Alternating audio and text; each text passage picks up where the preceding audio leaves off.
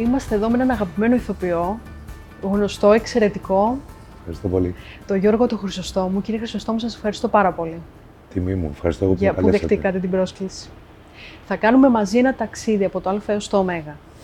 Τα 24 γράμματα της αλφαβήτου θα λειτουργήσουν ως σταθμοί μας σε αυτό το σε εισαγωγικά ταξίδι. Οκ. Θα ξεκινήσουμε λοιπόν, πάμε κατευθείαν με τον πρώτο μας σταθμό, είναι το Α και φυσικά δεν μπορώ παρά να μην ξεκινήσω από την παράσταση τη φετινή που σας βλέπουμε, Που είναι όλα αλφα. την εξαιρετική που είναι όλα Α, άνοδος του Αρτούρο Ούι στο θέατρο ΑΡΚ, σκηνοθεσία Άρης Μπινιάρης.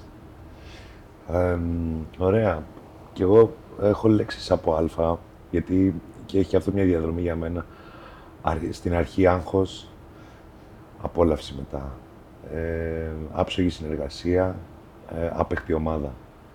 Ε, πολύ ωραίο έργο. Ε, φόβο στην αρχή, όμως μετά μ, όταν ε, μπήκαμε μέσα όλοι σε αυτό το σκοτάδι με αρκετό φως που είχαμε από το σκηνοθέτη μας, αυτό έλαμψε ε, σαν παράσταση και αποδεικνύεται γιατί είμαστε πολύ καλά sold out όλες αυτές τις μέρες και το χαιρόμαστε πολύ. Εγώ είμαι πολύ χαρούμενος που με διαλέξανε για αυτό το ρόλο και ευγνώμων που είμαι με αυτούς τους ανθρώπους και παίζω παρέα με αυτούς τους εξαιρετικούς συναδέλφους και ηθοποιούς. Εδώ να κάνω μια παρένθεση για να σας ρωτήσω λοιπόν, με αφορμή την παράσταση, είναι απαιτητικός αυτός ο ρόλος για σας; Ναι. Ψυχήτη και σώματι. Ναι. Καταρχήν έχει πάρα πολύ κείμενο. Ε, δεν το είχα καταλάβει στην αρχή πόσο είναι το κείμενο. Έχει, είναι όλος σε ρυθμό πάνω. Εμένα αυτό, παρόλο που φαίνεται κουραστικό, μου δημιουργεί ησυχία ψυχική. Παρ' όλα αυτά η κούραση είναι ε, έντονη. Ειδικά το, Σ- το Σάββατο που παίζουμε δύο φορές. Παρ' όλα αυτά ε, παίρνω δύναμη από τον κόσμο και ε, αντέχω. Στην αρχή είχα λίγο ε, φόβο με το σκοτάδι του ίδιου του ήρωα και μια μεγάλη αναρώτηση μέσα μου που ευτυχώς ο σκηνοθέτης μου το έλυσε με πολύ σοφία και τρυφερότητα πώς υποστηρίζω έναν ήρωα με τον οποίο δεν συμφωνώ. Ναι. Γιατί είναι ένα θέμα αυτό. Δεν μπορώ να τον υπονομεύω την ώρα που παίζω και τον ερμηνεύω, οπότε κάπως έπρεπε να βρω μια πολύ δύσκολη ισορροπία και το πιο δύσκολο της παράστασης και του ρόλου αυτού είναι η- η ισορροπία στην οποία τρεμοπαίζουν όλα Μμμ. και την οποία την κρατάμε έτσι με πολύ συνείδηση, δεν γίνεται τυχαία δηλαδή αυτό. Βέβαια. Συνεχίζοντας στο Β, είναι το βραβείο Δημήτρης Χόρν το 2014. Το βραβείο Δημήτρης Χόρν το 2014 ήταν κομβικό.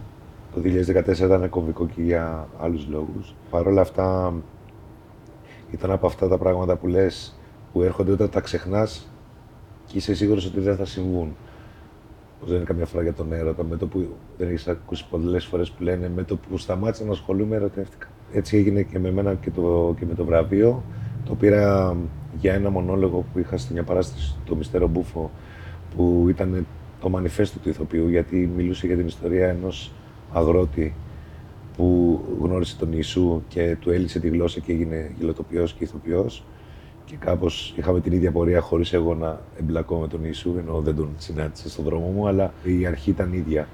Οπότε είχα μια περίεργη σύνδεση με αυτό το μονόλογο και γι' αυτό μάλλον ε, μου το δόθηκε το βραβείο εκεί. Κάτι το οποίο το, το έχω βάλει σε κορνίζα στο σπίτι μου και είμαι ήσυχος που το έχω. Και ε, υπερήφανος που συμπεριλαμβάνομαι ανάμεσα σε όλους αυτούς που το έχουν πάρει. Βέβαια. Ήτανε, ναι, βέβαια, σημαντική διάκριση. Το Γ θα μας δώσει μία λέξη που διάβασα από συνεντεύξεις σας και την έχετε πει εσείς και είναι η λέξη γαλήνη. Ω, ωραία λέξη. Σπάνια στην περίπτωσή μου. Θαρώ ότι έχω ακόμα λίγο δουλειά για να το επιτεύξω αυτό. Κάποιοι έχουν το application της γαλήνης από μόνοι τους. Κάποιοι πρέπει να το κατεβάσουν και κάποιοι πρέπει να το κατεβάσουν και να το ενεργοποιήσουν. Εγώ έχω όλη αυτή τη δουλειά να κάνω γιατί είμαι διαρκώς ανήσυχος. Ε, η γαλήνη είναι ένα, μια ουτοπία προς τιμήν για μένα, αλλά θα την, θα την κάνω πραγματικότητα. Έτσι κι αλλιώς υπάρχει και ένα ορόσημο, ε, στα 50, αν θυμάμαι καλά. Στα ναι, 50, θα τη βρω, λέει, στα 50 Θα τη μου. βρω στα 50, ναι. Τώρα που το ξέρω θα τη βρω στα 50, δεν μπορώ να αποκαλύψω τις πηγές μου και δεν είναι ε, χειρομαντία ή δεν μου είπα τον καφέ. Αλλά νομίζω ότι τα 50 για τους άντρες είναι ένα πολύ κομβικό σημείο, ε, όπου εκεί πια γαλινεύει το σύστημα, ελπίζω, και εγώ έχω λίγο δουλειά ακόμα, έτσι ώστε να φτάσω αυτό το στόχο. Και τώρα μου δίνετε μια πάσα με τη δουλειά, γιατί στο Δέλτα, με τη λέξη αυτή, έχω βάλει τη λέξη δουλειές. Είτε δουλειές που έχετε κάνει, είτε δουλειές του σπιτιού που ξέρω ότι σας αρέσουν. Ναι, μου αρέσουν και οι δύο. Ε, και σε σχέση με το προηγούμενο γράμμα, οι δουλειές του σπιτιού μου, μου φέρνουν μια ένεση γαλήνης. Πολλές φορές, μάλλον το έχω πάρει από τη μαμά μου αυτό, γιατί θυμάμαι όταν ταραγμένη έκανε δουλειές και κάπως κάνει ένα reset το συνέστημά μου όταν κάνω δουλειές του σπιτιού. Κάποιοι το λένε ψυχαναγκασμό, αλλά δεν είναι εκεί. Έχει να κάνει με το ότι αυτός ο τρόπος σε μένα με ηρεμεί. Άλλος μπορεί να βγαίνει να τρέχει, ο καθένας βρίσκει τον τρόπο του. Εγώ με τις δουλειές του σπιτιού είμαι. Μ' αρέσει δηλαδή, το έχω μεράκι. Είναι σαν ζωντανός οργανισμός που τον φροντίζω το σπίτι. Τώρα, οι δουλειές που κάνει γενικότερα είναι ουκ ολίγες και έχω αρχίσει να δουλεύω τα καλοκαίρια από 12-13 χρονών. Ναι. Φέτος, αν όλα πάνε καλά, θα δοκιμάσω κάτι το οποίο θα είναι παγκόσμια πρώτη, γιατί θα δοκιμάσω να κάνω διακοπές για πρώτη φορά στη ζωή μου και είμαι 42 ετών. Δεν ξέρω πώς θα πάει αυτό το concept, γιατί δεν το έχω ξαναδοκιμάσει να κάτσω ένα καλοκαίρι, να δω πώς είναι αυτό που κάνουν όλοι. Ναι. Ε, γιατί από το 1993 μέχρι το 2022 δουλεύω κάθε καλοκαίρι. Μμμ. Είναι τρομερό να το ακούει κάποιος αυτό. Τώρα που το ακούω εγώ δηλαδή για πρώτη φορά διακοπές στα 42 Ναι, του. είναι, είναι μεγάλο Κάποιος- project. Νομίζω ότι δεν θα πετύχει, αλλά θα το δοκιμάσω γιατί πρέπει να μπω και λίγο σε αυτή την νοοτροπία. Το ε ε, μου δημιούργησε ένα δίλημα. Και θα σας το πω. Είχα δύο λέξεις. Η μία ήταν η έπαρση και η άλλη ήταν εθισμοί. Εμ, Δεν μπορώ να πω ότι, όσο διάβασα για σας, δεν μπορώ να πω ότι είχατε εθισμούς. Έχω και είχα και θα έχω. Ο εθισμός είναι κάτι που υπάρχει σε κάποιους ανθρώπους μέσα, απλά το αντικείμενο αλλάζει. Εγώ θα παίξω και με τις δύο λέξεις, γιατί και εθισμό έχω και, και εθισμό είχα και έπαρση είχα. Ε, αλλά αυτό είναι στοιχείο της νεότητος και της ανοριμότητος. Ε, ειδικά με το που βγήκα από τη σχολή είχα αρκετή, μπορώ να πω. Ε, ότι το έχω όλο, ότι μπορώ να το καταφέρω, ότι δεν υπάρχει λόγος να προσπαθήσω παραπάνω, ότι είμαι ο καλύτερος και όλα αυτά. Και μετά έρχεται η ζωή και κάνει άσε μας καλέ μου τώρα. Ναι. Και εκεί μπορεί να βρει ο εθισμός λίγο χώρο να, να μπει. Δεν φοβάμαι να πω γιατί το έχω πει και άλλες φορές δημόσια ε, παραλίγο να έχω έναν ισχυρό εθισμό με το αλκοόλ αλλά λίγο πριν γίνει ισχυρός το έβγαλα από τη μέση. Και φυσικά μου, μου το γύρισε αλλού γιατί τώρα ας πούμε μπορεί να τρώω το κάθε βράδυ στο κρεβάτι που και αυτό είναι ένας εθισμός. Μάλιστα. Και νομίζω ήταν και όσον αφορά τώρα, όχι το παγωτό, ότι το φαγητό και εκεί είχατε περάσει και μια περίοδο. Ναι, είχα με- περάσει περίοδο που πάει και έρχεται. Το, αυτό είναι μια μόνιμη πάλι. Συμβαίνει κάτι στην ψυχή, ειδικά μετά την παράσταση, που το κενό είναι μεγάλο. Ο κόσμος δεν το καταλαβαίνει ότι θες μια-δύο ώρες να συνέλθεις Ναι. από μια παράσταση και πολλές φορές παραπονιέται ότι δεν είσαι παρόν και ευχάριστος μετά από μια παράσταση. Αλλά μόνο αν κάποιος παίξει, ειδικά κάτι σαν τον Αρτουρόη, θα καταλάβει. Όταν λοιπόν αυτό φεύγει, έρχεται μια θλίψη που είναι ανεξέλεγκτη και δεν ξέρεις τι να την κάνεις. Πολλοί κόσμος εκεί πίνει ένα ποτό ε, ή ξέρω εγώ κοινωνικοποιείται. Εγώ τώρα μετά από ένα τέτοιο σοκ που εισπράττει ο- το είναι μου, χρειάζομαι λίγο Να αποφορτιστείτε, Να να, το αποφορτιστώ, πούμε ναι. ίσως έτσι. Μμμ. αυτά. Συνεχίζοντας το ζήτα, θέλω να σας δώσω τη λέξη ζόρια. Α, φαν σχεδόν, συγγνώμη, φαν. Ε, φαν γιατί και αυτό είναι ένας εθισμός, ξέρετε. Ε, όταν έχεις συνηθίσει σε μια κατάσταση, ξαφνικά όταν πάνε όλα καλά, λες κάτι λάθος συμβαίνει. Ε, ή δεν μπορεί να το μεταβολήσει ο οργανισμός. Α, τα ζόρια είναι δεδομένα για όλο τον κόσμο.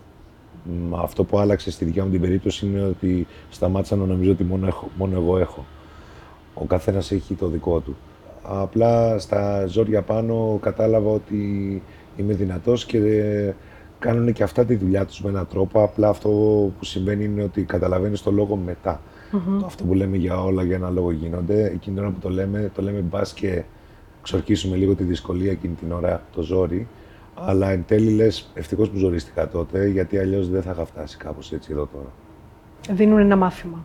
Λοιπόν, Ναι, το μάθημα είναι λίγο τιμωρητική σαν λέξη. Κρατάνε λίγο τα μπόσικα, θα πω. εγώ. Μμμ. συνεχίζοντας στο ΙΤΑ, θα πούμε για το ηλεκτρικό πατίνι. Το ηλεκτρικό πατίνι, ε, κάπως ζήλευα αυτή την ελευθερία που έβλεπα στους δρόμους. Κάπως ε, το έβαλα στη ζωή μου, αλλά όχι σε καθημερινή βάση, γιατί η πόλη δεν ενδείκνυται για κάτι τέτοιο. Ε, όπως και για ποδήλατο δεν ενδείκνυται, δυστυχώς. Παρ' όλα αυτά, ε, το χρησιμοποιώ με σοφία ε, και πολύ προσήλωση στο γύρω-γύρω, γιατί δεν σε λαμβάνει κανείς υπόψη. Έτσι είναι. Αλλά μπορώ να πω ότι σε κάτι γρήγορες ε, δουλειές που ε, είναι να γίνουν στο κέντρο έχει βοηθήσει πάρα μα πάρα πολύ. Ε, και χωράει στο ασανσέρ μου.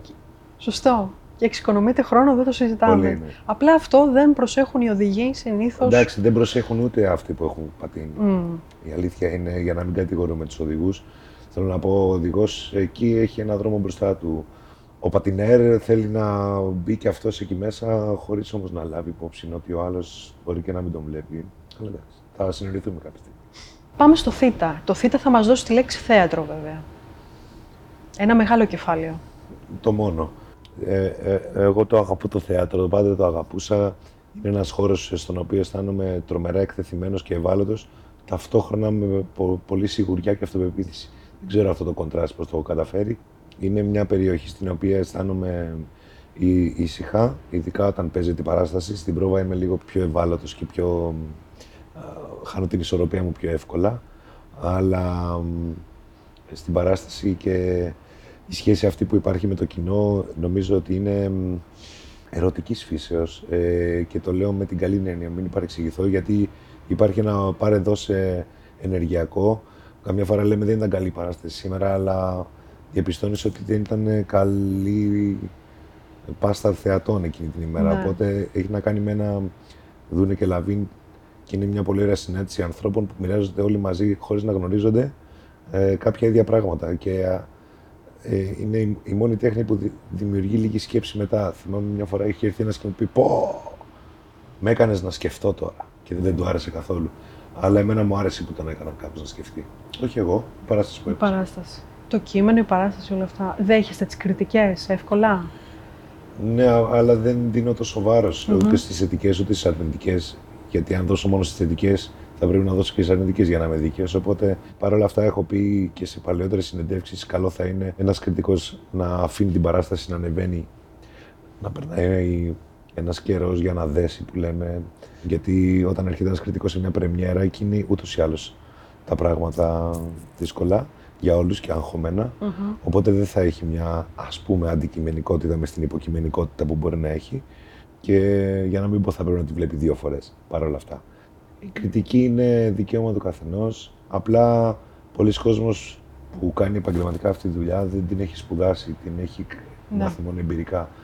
Και μ, μπορεί να σε κατακρεουργήσει ψυχικά αν δώσεις ας πούμε πολύ σημασία ή μπορεί να, σου, να σε αποπροσανατολίσει αν είναι πολύ θετική ενώ δεν πρέπει.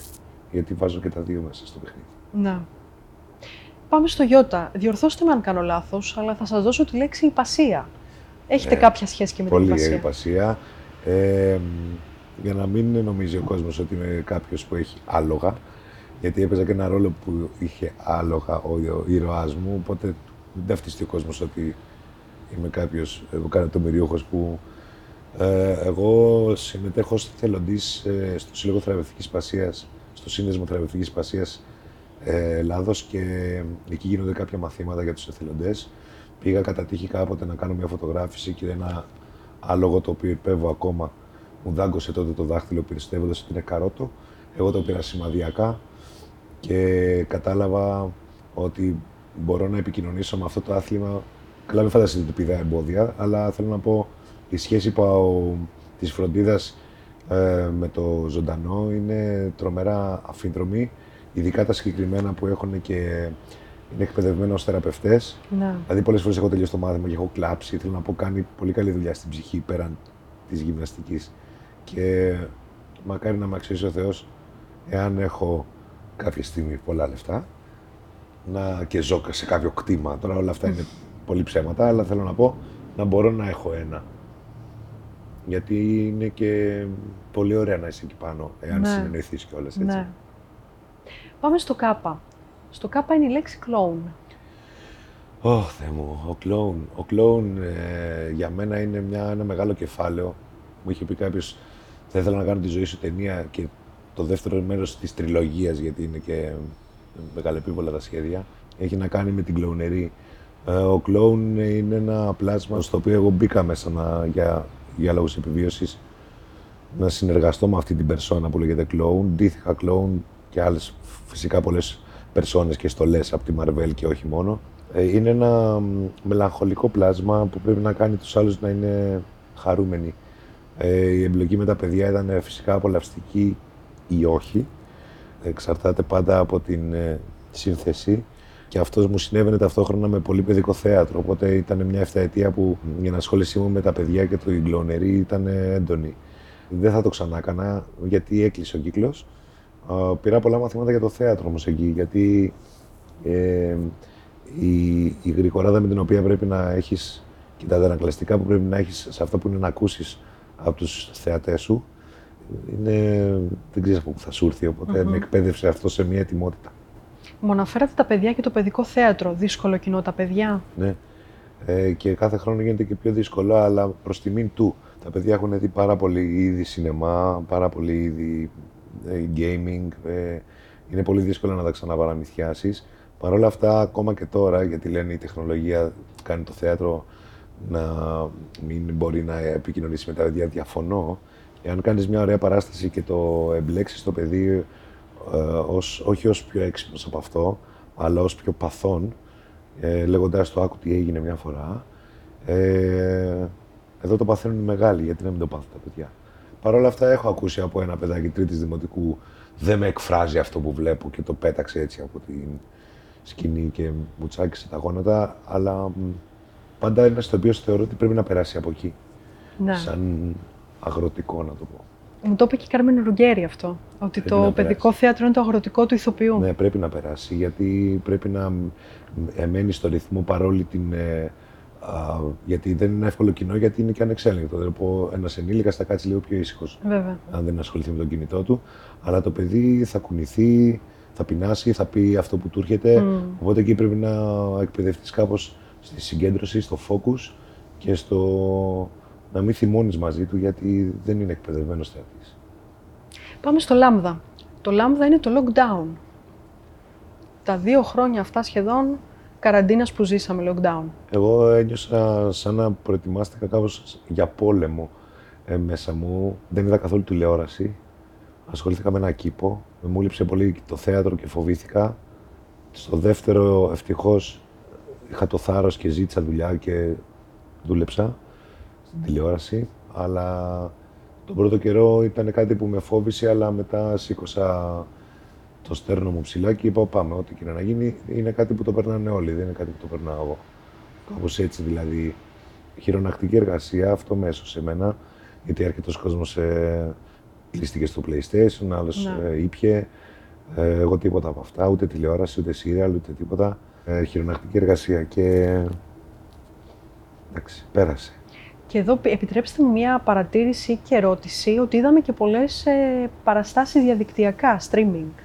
Δεν ναι. ξέρω Τι γνώμη το, έχω. Σχόλια, το σχόλιο σας πάνω σε αυτό, όπως και συναυλίες, όχι μόνο... Ναι, οι συναυλίες είναι λίγο αλλιώς γιατί στη συναυλία με δίνεις πιο έμφαση στον ήχο. Δεν είμαι μουσικός για να ξέρω πόσο χάνει κάποιος από αυτό που εισπράττει live με αυτό, αλλά επειδή εγώ έχω, ακούω πολύ μουσική και έχω παρακολουθήσει συναυλίες, ακόμα μπορώ να πω ότι το θέατρο χάνει ένα 80% και έχει να κάνει με την προσωπική παρουσία. Δηλαδή, δεν είναι πολύ ευχάριστο το παράδειγμα, αλλά κατά τη γνώμη μου είναι ή κάνεις έρωτα ή βλέπεις πορνό. Δηλαδή, θέλω να πω, ναι. είναι τέτοια φάση, είναι περίπου. δεν μπορείς να κρίνεις βέβαια μια παράσταση ήταν καλή ή ήταν κακή, γιατί δεν ήσουν μέσα.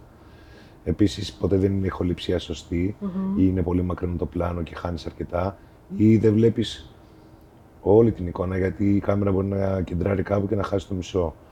Ε, Παρ' όλα αυτά, δεν τολμώ ποτέ να δω παραστάσεις στον υπολογιστή, γιατί δεν τις απολαμβάνω και θα τις κρίνω άδικα. Μόνο αν χρειαστεί για εγκυκλοπαιδική γνώση, να ναι. δεις κάτι μέχρι εκεί. Ε, αναγκαστικά βέβαια συνέβη και αυτό. Δεν θα άντεχε, όπως ήταν και, τα, και οι πρόβες διαδικτυακές που κάναμε αρκετές. Ήταν τύπου πρόβα. Κάναμε απλά μια Ε, γιατί έχει να κάνει με τη φυσική παρουσία, δηλαδή Ναι. γίνεται αλλιώς. Πάμε στο μη. Το μη θα μας δώσει τη λέξη bullying. Δεν είναι ελληνική. Δεν είναι. Μπορούμε να, το, να βρούμε μια άλλη.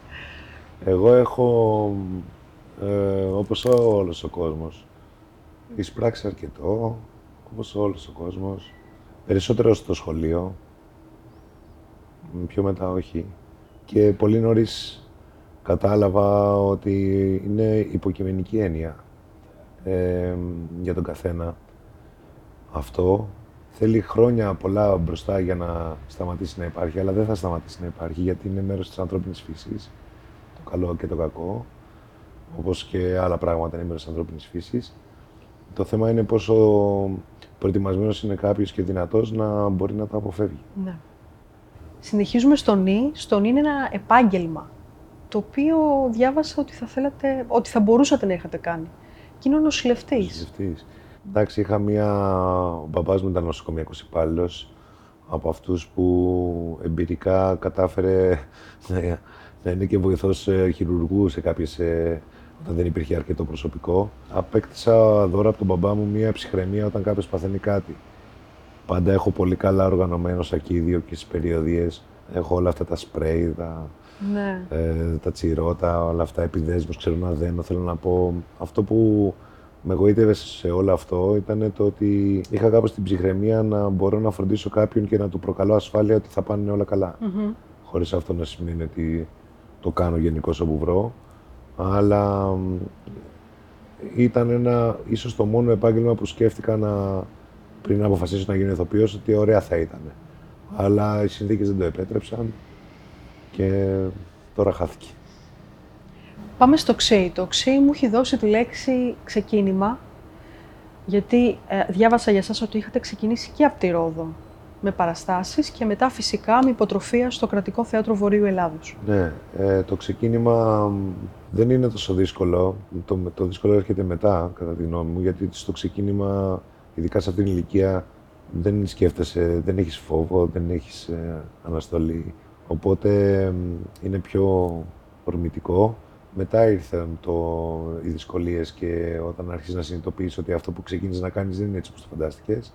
Εγώ ξεκίνησα ε, την επαφή μου γύρω στα 14-15 με το θέατρο, ε, λίγο έτσι κάτι στο σχολείο απαλά όπως όλα τα παιδάκια πιο πρωί. Αλλά εκεί στα 15 άρχισε να σχηματίζεται η ιδέα ότι ξεκινάω για αυτή τη, την πορεία. Αυτά. Πάμε στο όμικρον. Όμικρον είναι η οικογένεια.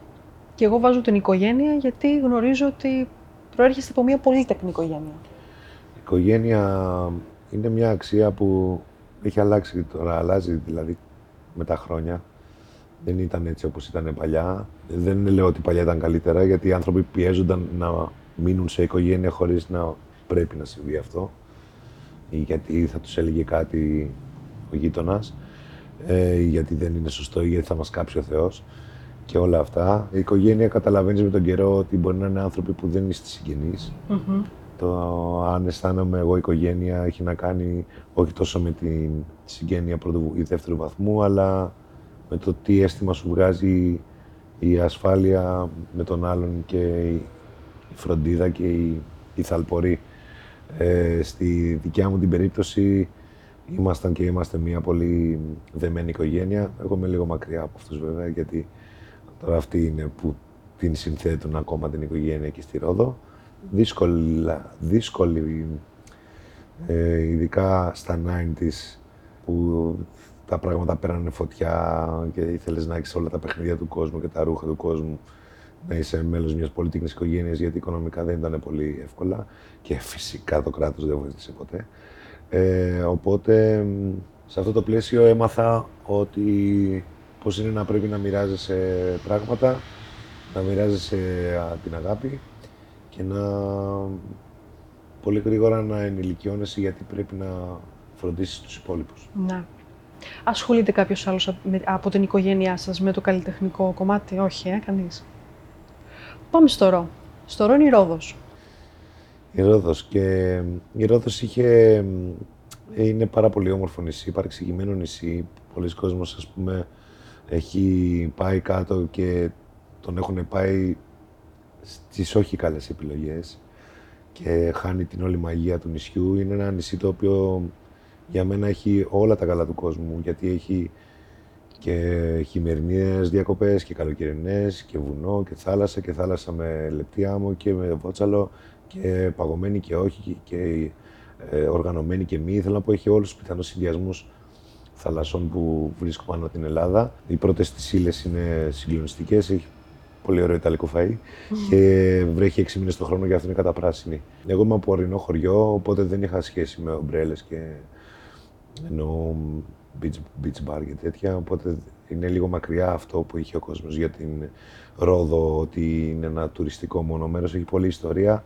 Είναι ένα σταυροδρόμι το οποίο πέρασαν ε, Ενετοί, Σαρακινοί, Αιγύπτιοι, Άραβες, Τούρκοι και αυτό είχε αφήσει πολύ όμορφα κτίρια και εγώ το χαίρομαι αυτό το πολυπολιτισμικό ε, γιατί είχε, ξέρω εγώ, ένα κάστρο και δίπλα έχει ένα μιναρέ, οπότε Ναι. ε, είναι πολύ όμορφα εκεί. Ε, απλά όσο ήμουν εγώ εκεί μικρός και έφηβος υπήρχε ζωντανό το διπεθέ της Ρόδου, τώρα δεν λειτουργεί, οπότε δεν θα μπορούσα να γυρίσω να δουλέψω ούτε για σεζόν, ενώ θα ήταν ωραία να συνέβαινε κάτι τέτοιο. Έχω καταφέρει να πάω με παράσταση που ήταν πολύ συγκινητικά γιατί ήρθε όλο το νησί να με δει και για πρώτη φορά είχε έρθει και όλη μου η οικογένεια να με δουν όλοι μαζί που αυτό δεν είχε συμβεί ποτέ. Τι όμορφο. Πόσο σημαντικό Ναι. και ξεχωριστό. Ναι. Ναι. Πάμε στο Σίγμα. Στο Σίγμα είναι τα σχέδια. Σχέδια μ, ο Αρτούρο Όι, πολύ ε, βραχυπρόθεσμα, γιατί θέλω να το πηγαίνω εβδομάδα-εβδομάδα. Θα παίξουμε μέχρι την Κυριακή των Βαΐων και λίγο μετά το Πάσχα. Και μετά τα σχέδια είναι καλοκαιρινή ξεκούραση. Μέχρι εκεί πάει το σχέδιο. Και ευελπιστώ να πάω και του χρόνου τον Αρτούρο, γιατί αυτή η παράσταση είναι μια παράσταση που θα τη δει όλη η Αθήνα. Ναι. Οπότε μ, απλά δεν ξέρω, δεν είναι στο χέρι. Είναι στο χέρι μου όσο μπορώ να παίζω κάθε βράδυ, όσο καλύτερα γίνεται και μέχρι εκεί μπορώ να βοηθήσω. Ε, αυτά είναι τα σχέδια. Και μιλάει και στη, η παράσταση συγκεκριμένα και μιλάει και στην εποχή μας και τώρα. Δηλαδή Ναι, είναι αλήθεια. επικαιρή φοβερά. Πάμε στο ΤΑΦ. Στο ΤΑΦ είναι η τηλεόραση. Σας έχουμε δει σε πολλούς τηλεοπτικούς ρόλους. Thank you που το κάνετε αυτό.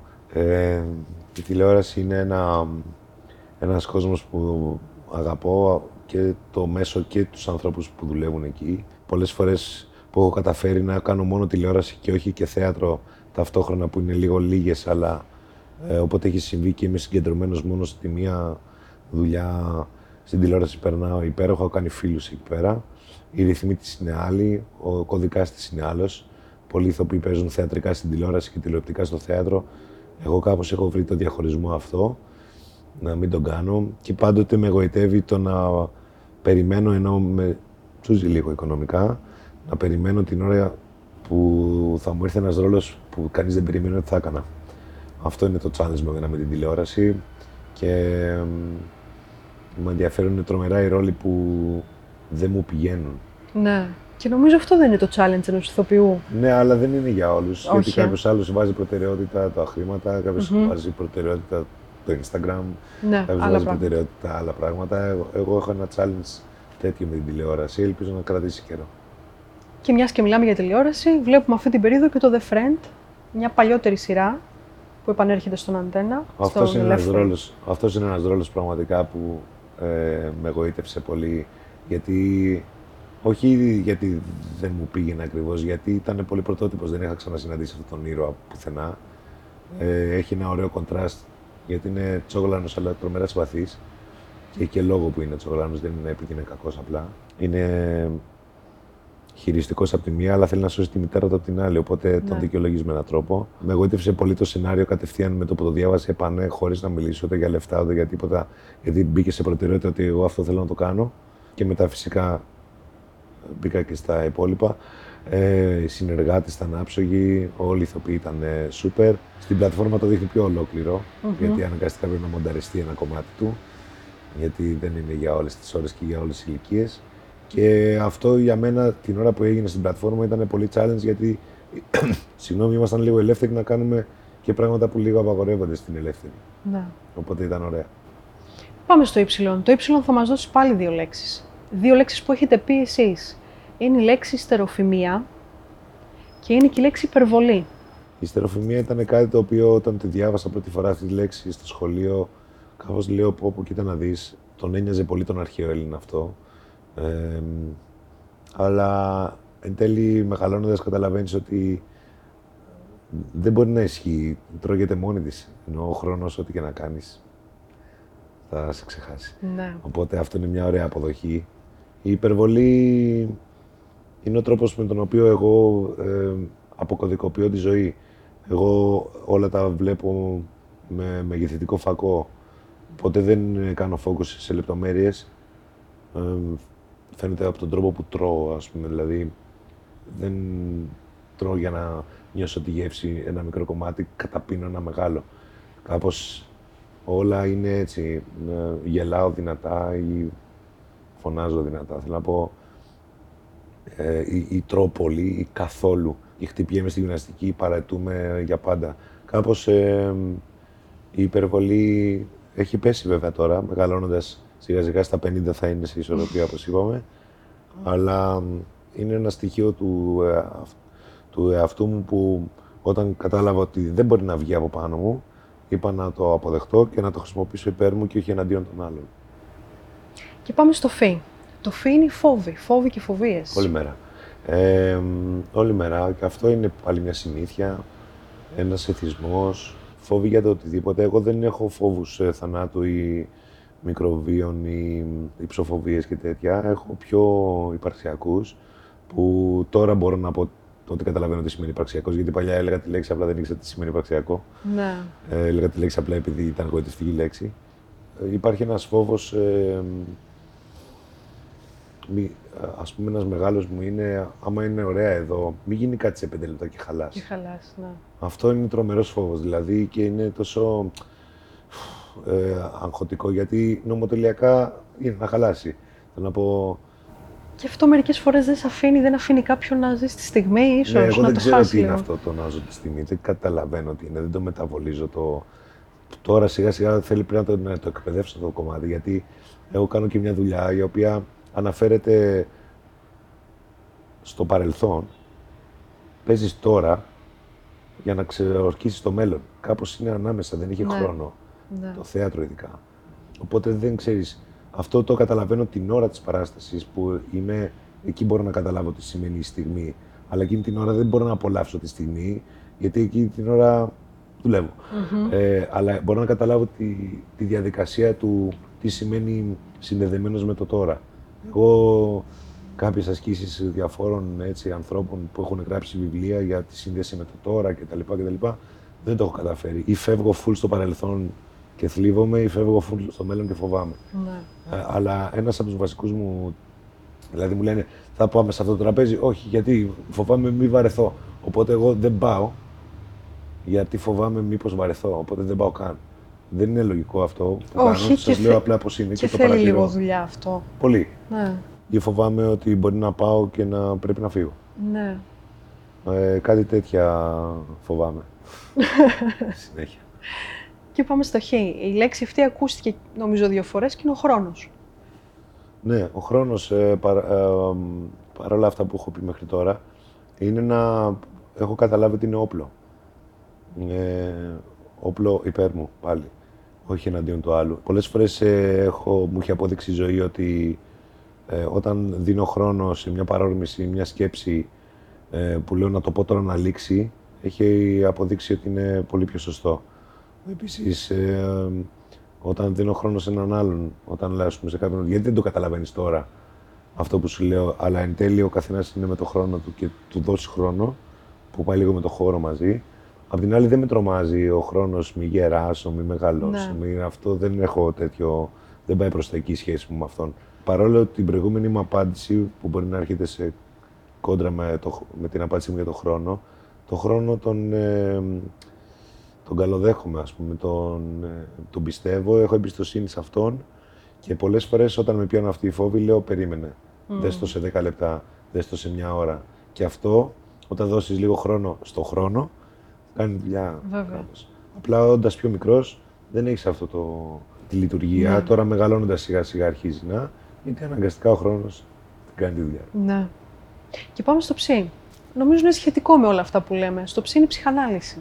Η ψυχανάλυση και η ψυχοθεραπεία ε, ήταν κάτι το οποίο το ξεκίνησα μετά από μεγάλη, μεγάλο ζόρι. Δεν είχα ποτέ ταμπού με αυτό, ε, ούτε να το επικοινωνώ. Κάποιοι φίλοι μου είπαν μην το λες μωρέ στις συνεντεύξεις, ότι είναι τι, τι είναι κακό. Ναι, απλά ήταν ταμπού για τον ίδιο, οπότε δεν ήθελε να ακούει και κανένα να το λέει. Μάλιστα. Εγώ πιστεύω, χωρίς να έχω έπαρση, ε, ότι πάνω κάτω όλοι αυτόν τον καιρό θα πρέπει να βοηθηθούμε με έναν τρόπο, ειδικά οι άνθρωποι που ζουν σε μια πόλη σαν την Αθήνα. Διότι η άμεση σχέση με τη φύση ε, ισορροπεί τον άνθρωπο anyway. Δηλαδή, ένας άνθρωπος που ζει πιο ήσυχα, με άλλους χρόνους και αυτά μπορεί να μην μπει σε τέτοιο. Εμείς είμαστε ψυχοσικοί ε, και επίσης είμαστε και στη δουλειά που κάνουμε ανοιχτοί και στη δουλειά που κάνετε κι εσείς, ανοιχτοί σε ενέργειες άλλων. Ναι. Που μπορεί να μπαίνουν μέσα και να μην το καταλαβαίνουμε. Όχι διαβολικά, αλλά να εισπράττει άγχος αλλωνών. Θυμάμαι μια συνάδελφο που μου λέει: Πώς μπορείς και είσαι πίσω από τη σκηνή στην Επίταυρο και δεν έχεις άγχος; Της λέω: Έχω, αλλά αυτή την ώρα κάνω ότι δεν έχω για να μην επηρεάσω κανέναν. Μμμ. Και το είδε και αυτή πολύ αλλιώς. Γιατί εισπράττουμε όλοι άγχος αλλωνών. Επίσης, έβλεπα μοτίβα να επαναλαμβάνονται στη ζωή μου και τα βλέπω ακόμα. Ε, και εκεί δεν μπορώ να λύσεις τον κόμπο. Δηλαδή, άμα ε, βλέπεις τον κύκλο να επιστρέφει σε συμπεριφορά ή τον τρόπο με τον οποίο λειτουργείς μέσα στη βδομάδα. Εγώ, ας πούμε, στάνταρ δύο φορές την εβδομάδα πέφτω σε μια θλίψη που δεν ξέρω από πού. Ναι. Απορριθμίζομαι, θα έλεγε η ψυχοθεραπευτριά μου. Σωστά είναι σαν να φεύγει η ρύθμιση και πρέπει να κάνω ένα reset που είναι σε κάποιες συγκεκριμένες. Οι δουλειέ του σπιτιού είναι αυτό Μμμ. που βοηθάει ή η γυμναστική. Άλλος βρίσκει άλλο τρόπο. Ε, για να ξανασεταριστεί από την αρχή και να ε, έρθει σε ισορροπία. Και τώρα καταλαβαίνω τι είναι αυτές οι λέξεις, γιατί το καταλαβαίνεις κάπου σε αυτή την περιοχή. Δεν νομίζω ο οποίος ξεκινάει ότι σταματάει στα αλήθεια ποτέ. Θα έπρεπε απλά να μην είναι τόσο συχνή η συνάντησή Ναι. σου. Δηλαδή, μια φορά το μήνα μετά από αρκετό καιρό, νομίζω ένα. Πώ πα για σερβις στο αυτοκίνητο. Σωστά. Πρέπει να λίγο να το σετάρεις αυτό, ειδικά άμα είναι, ε, άμα τρεμοπαίζει. Και σίγουρα βλέπω ανθρώπους που κάνουν ότι δεν υπάρχει. Και το βάζεις κάτω από το χαλί, ναι, και. Ναι. Αλλά όσο αντέχει ο καθένας, θέλω Ναι. να πω, εντάξει, δεν κατηγορώ κάποιον, απλά παρατηρώ. Σαφώς, σαφώς. Και φτάνουμε στον τελευταίο μας σταθμό, είναι το ωμέγα, για να σας δώσω τη λέξη οριμότητα. Ωραίος στόχος. Δεν μπορώ να πω ότι ε, δεν μπορώ να δηλώσω όριμος. Αυτό μόνο δυστυχώς έρχεται από άλλους. Ε, δεν μπορώ να πω εγώ, α, μπράβο, πολύ ωραία, όρημα αντιμετώπισα την κατάσταση. Δυστυχώς είμαστε έτερο-προσδιορισμένοι κάποιοι άνθρωποι. Περιμένουμε από τρίτους να ακούσουμε κάτι για τον τρόπο που αντιμετώπισαμε τα πράγματα. Είναι αναπόφευκτη. Θεωρώ ότι η ζωή θα στη φέρει όπως και να έχει. Δεν θες με αυτό το πακέτο ή και άλλα πακέτα. Έχει διάφορες προσφορές Ναι. η ζωή για τον τρόπο με τον οποίο θες να περάσει αυτή την πόρτα. Ε, στους άντρες έρχεται σε άλλη ηλικία. Στον καθένα ξεχωριστά θεωρώ οι- τις γυναίκες πιο εξελιγμένο είδος. Ε, όχι το εννοώ α, από DNA ε, να φτάνουν σε μια οριμότητα πιο νωρίς. Το οι άντρες θα παραμείνουν παιδιά είναι μεγάλη σοφή κουβέντα γιατί κάποιος τους αναγκάζει στα 25 να οριμάσουν, αλλά η εφηβεία που δεν ζήσανε θα πρέπει να συμβεί γιατί αυτό πρέπει να το αποπληρώσει το μάθημα. ναι. Και σε κάποιους άλλους ελπίζω να έρχεται κάπου στα 40-45 και έχει να κάνει με την ψυχραιμία νομίζω και το χρόνο και όλα αυτά που έχουμε πει. Κύριε Α, και πάντα συγγνώμη, η Ναι. οριμότητα έχει να κάνει πάντα σε σχέση με κάποιον. Δεν είναι ο όριμος. Μμμ. Είναι όριμος σε σχέση με κάποιον που δεν είναι. Είναι σαν τον έξυπνο, ας πούμε. Λέει αυτός είναι έξυπνος. Ναι, σε σχέση με ποιον; Γιατί δεν υπάρχει το απόλυτα όριμος και απόλυτα έξυπνος και απόλυτα Σε σύγκριση λοιπόν με κάποιον με άλλο. κάποιον άλλο. ναι. Κύριε Χρυσοστόμου, σας ευχαριστώ πάρα Εγώ. πολύ. Να Να είστε είστε καλά. καλά.